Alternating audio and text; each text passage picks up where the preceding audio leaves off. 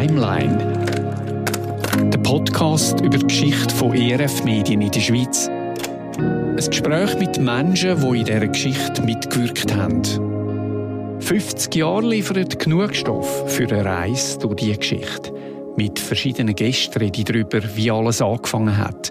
Fragen an, wie die Arbeit an Fahrt aufgenommen hat und was die Motivation dafür war. Wie hat man früher geschafft und wie haben sich Zeit und Verbreitungskanäle verändert? Oder das Team und die Arbeit, wie haben sich die verändert?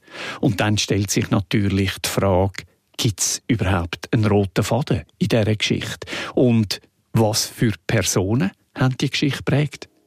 50 Jahre Geschichte und ein Haufen Fragen. Wir tauchen ein. Ich rede mit Menschen, die bis heute an dieser ERF-Mediengeschichte mitgeschrieben haben. Mein Name ist Hans-Jörg Keller. Timeline.